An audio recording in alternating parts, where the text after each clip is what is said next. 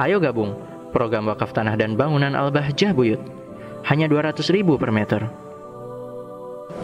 Wa amalin nari biqadri sabrika 'alaiha dan beramallah untuk neraka biqadri sabrika 'alaiha dengan kadar inti sabar nyemplung neraka. Kalau inti sabar nyemplung neraka sok maksiat gak apa-apa. Ya. Makanya gini, kalau ada anak mau maksiat, tolong nyalahkan lilin. Atau kalau enggak ambil bara api, bara api atau kompor aja, kompor yang dibuat masak itu. Kompor yang buat masak itu kan ada tengah-tengahnya besi itu. Nah itu taruh di depannya, mau maksiat coba tanganmu tempelin. Kalau inti isbir, sabar dengan itu maksiat gak apa-apa. Setelah ditempelin kok tanganmu nggak gosong, oh itu nggak apa-apa inti maksiat. Tapi kalau tanganmu gosong, ya kan, panas, sakit, ya jangan maksiat dong. Neraka lebih parah daripada itu. Inti bayangkan, daging sapi atau daging kakimu, ya kan? Kalau dia apa direbus itu, itu akan amuh.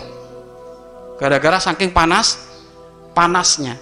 Padahal itu disebutkan panas api dunia itu bocoran dari tungkunya neraka segede jarum segede jarum.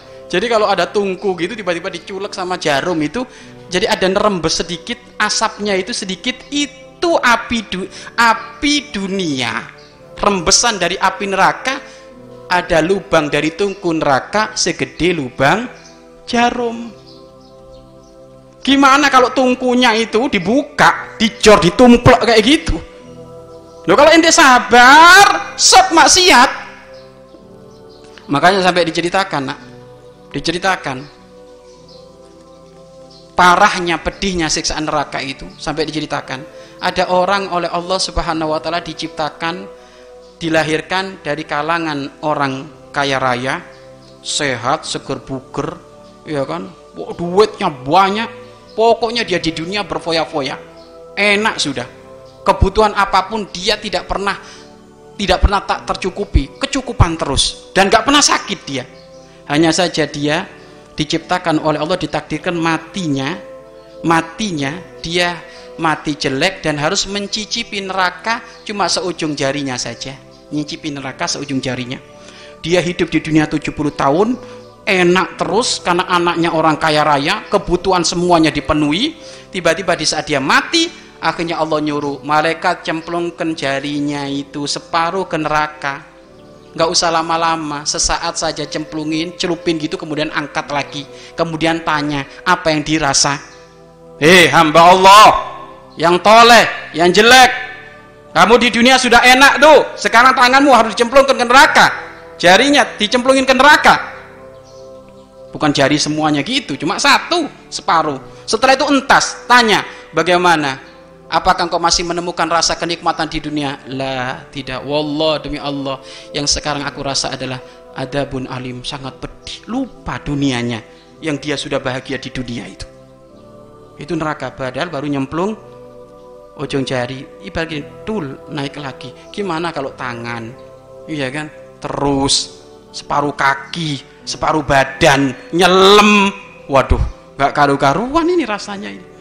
Begitu juga sebaliknya kenikmatan surga ada orang diciptakan oleh Allah dari kalangan orang melarat hidupnya susah. Sudah gitu sakit-sakitan. Ginjalnya cuma satu. Ya kan paru-parunya apa? Aktif sebelah. Oh, ini pokoknya susah ini orang ini.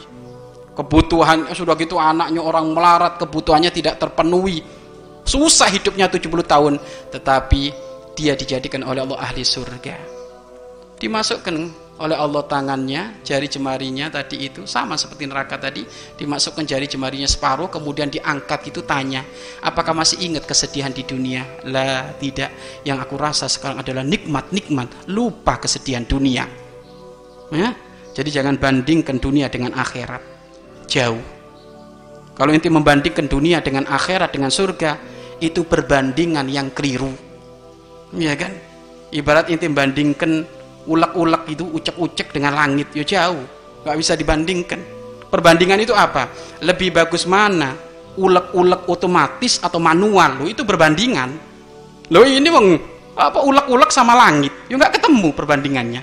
Maka jangan bandingkan surga dengan dunia kenikmatan dunia. Ini perbandingan yang keliru nggak bisa dibandingkan. Jelas beribu-ribu kali lipat lebih nikmat surga nanti di hadapan Allah Subhanahu wa taala. Mari berinfak untuk operasional lembaga pengembangan dakwah Bahjah Buyut.